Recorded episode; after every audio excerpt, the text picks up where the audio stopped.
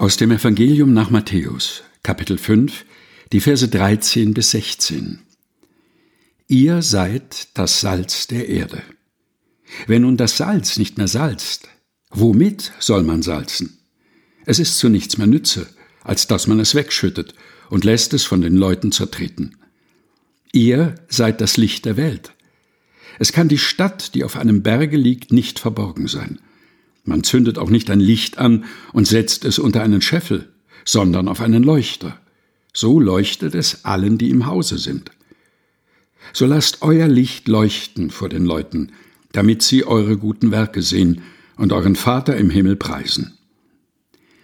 Matthäus Kapitel 5, Vers 13 bis 16 aus der Lutherbibel von 2017 der Deutschen Bibelgesellschaft.